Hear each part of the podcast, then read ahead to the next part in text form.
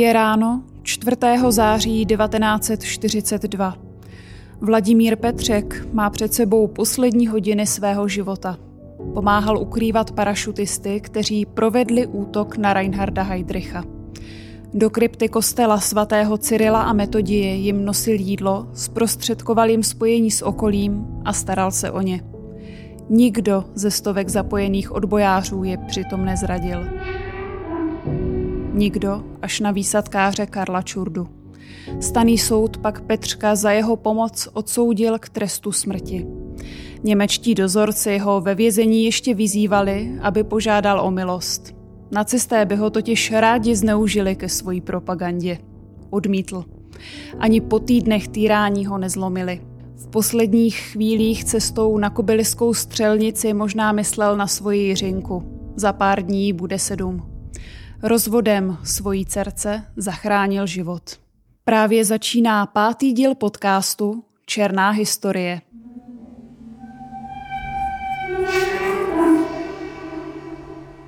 Vladimír Petřek se narodil 19. června 1908 ve vesnici Hodolany u Olomouce. Byl druhým nejstarším dítětem z deseti sourozenců a proto prý u nich doma bylo pořád veselo. Jeho otec Josef byl učitelem a velkým vlastencem a s matkou Marií vychovávali děti k lásce k národu a ke zbožnosti. Sourozenci vzpomínali, že Vladimír byl už od dětství velice srdečný a měl zájem o literaturu a cizí jazyky. Po vzniku Československa přestoupila rodina do České pravoslavné církve a když bylo Vladimírovi 15 let, odjel studovat na liceum do Jugoslávie a na teologickou fakultu v Bělehradě. Jako tvoja država tvoje carstvo i sila i slava, Otca i Syna i nyní i veky.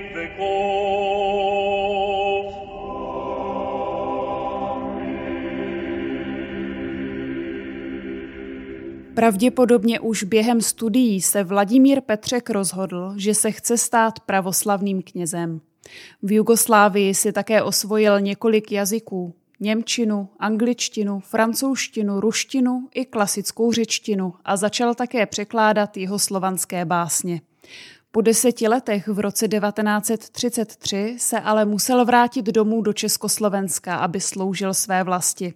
Čekala jej totiž povinná služba v armádě.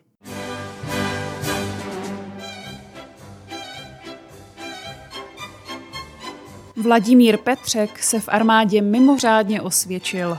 Byl spolehlivý a inteligentní a proto mu nabídli možnost stát se profesionálním vojákem. Odmítl. Byl totiž pacifistou a o svém životě měl jiné představy. Jeho obětavá a přátelská povaha z něj dělala ideálního adepta kněžství. Ještě než ale přijal svěcení, musel se rozhodnout, jestli se stane takzvaným celibátním pravoslavným knězem nebo bude žít v manželství.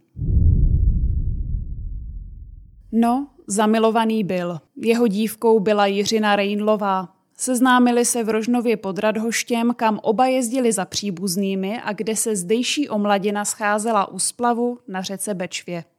Potkávat se ale mohli jen zřídka – Jiřina byla ve škole v Brně a Vladimír na vojně a tak si hlavně psali. Možná, že kvůli tomu nemohli ani postřehnout, že Jiřina je mnohem méně nábožensky založená. Biskup Gorast ale na Vladimíra tlačil, aby se se sňatkem rozhodl co nejdříve a protože si Vladimír nebyl manželství místý, s Jiřinou se rozešel. Když ale viděl, jaký to zlomilo, vzal toto rozhodnutí zpět a vrhnul se do toho po hlavě. 7. prosince 1934 se z Vladimíra stal ženatý muž a z Jiřiny paní Petřková.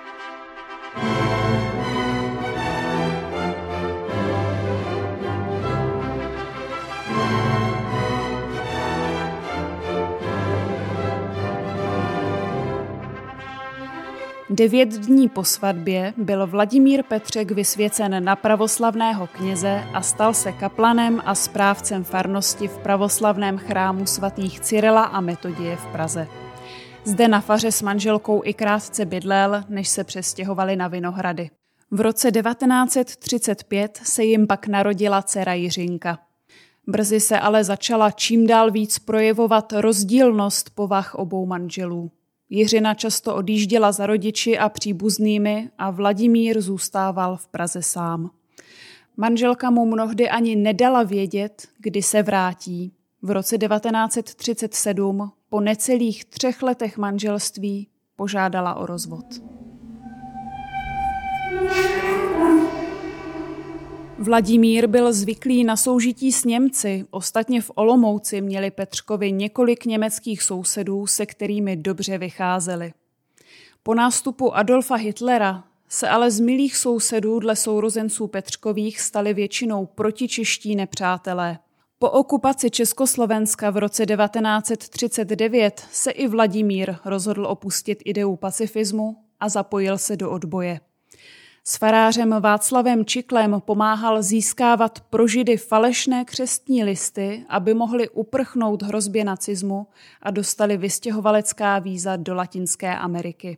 Petřek jistě tušil, jak nebezpečné je vzepřít se nacistům. Od dětství mu ale vštěpovali lásku k vlasti a tak nemohl jen tiše mlčet a přihlížet, jak nacisté potírají české vlastenectví. Proto s farářem Čiklem souhlasili s návrhem předsedy chrámového sboru starších Jana Zonevenda, že v kryptě svého kostela mohou ukrýt české parašutisty vyslané z Velké Británie.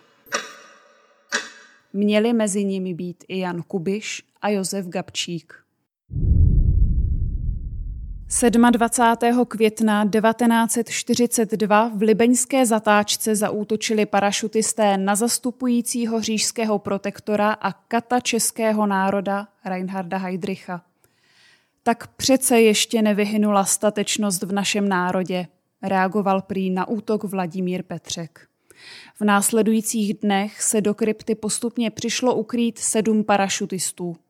Vladimírovi bylo tehdy 34 let a s podobně starými výsadkáři se prý rychle zpřátelil. Staral se především o praktické věci spojené s jejich ubytováním. Chystal jim jídlo, rozmlouval s nimi a povzbuzoval je. Parašutisty v protektorátu hledali tehdy tisíce nacistů. Hrozili smrtí i vábili odměnami. Vladimír Petřek, stejně jako desítky dalších odbojářů, ale nezradil. To musel udělat až parašutista z výsadku Outdistance Karel Čurda. Vstávejte, vstávejte Němci. Němci jsou tady. Nikoho z nás nesmí dostat živýho. Počkej. Poslední náboj. Pro sebe.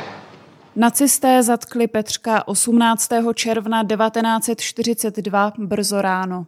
Druhý den měl mít narozeniny. V poutech ho přivlekli ke kostelu, kde už proti sedmi ukrytým parašutistům zasahovalo asi 800 nacistů. Vladimíra v poutech prý používali při přestřelce jako živý štít. Nutili ho, aby parašutisty přemlouval, ať se vzdají. Zopakoval ovšem jen bez zájmu to, co mu řekli a parašutisté volali pouze nikdy a Češi se nevzdávají. Po sedmi hodinách byl boj u konce. Všichni výsadkáři zemřeli a na Vladimíra Petřka čekali tvrdé nacistické výslechy.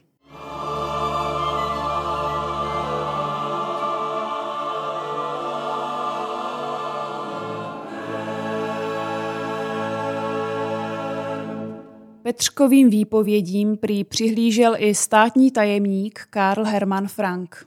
Výhrušky ani násilí prý Petřka nezlomily. 2. července si ale gestapo přijelo pro jeho rodinu. Rodiče i osm sourozenců odvezli do vězení v Olomouci a později do koncentračních táborů. Unikla jen nejstarší sestra Marie, která už žila v Brně. Vladimír si zatím ve vězení krátil čas debatami o literatuře a podle spoluvězňů byl velice statečný. Nacisté po čase přestali Petřka týrat a přešli na jinou taktiku. Snažili si jej zlomit, aby ho mohli zneužít ke svojí propagandě. Nepovedlo se. Petřek dál zatvrzele zůstával zarytým vlastencem.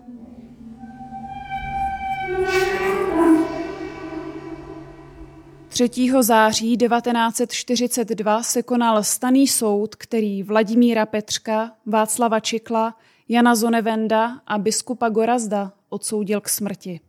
Všichni až na Petřka byli druhý den zavražděni. Nacisté pak ještě zkoušeli Vladimíra zlomit a říkali mu, že by mu mohli trest zmírnit. O milost vás nežádám a ani jsem nikoho nežádal, aby to učinil místo mě, odpověděl jim. Podle spoluvězňů byl Petřek po procesu vysílený a ubitý, ale zůstal nezlomený. 5. září 1942 ho proto přivedli na kobyliskou střelnici, kde byl zastřelen. Z hlášení o popravě vyplývá, že Vladimír Petřek byl až do posledních okamžiků svého života klidný a vstříc smrti kráčel důstojně. Nacisté pak v koncentrácích umořili oba jeho rodiče, sestru a dva bratry. Petřkova sedmiletá dcera Jiřina unikla masakru jen díky tomu, že její rodiče byli rozvedení.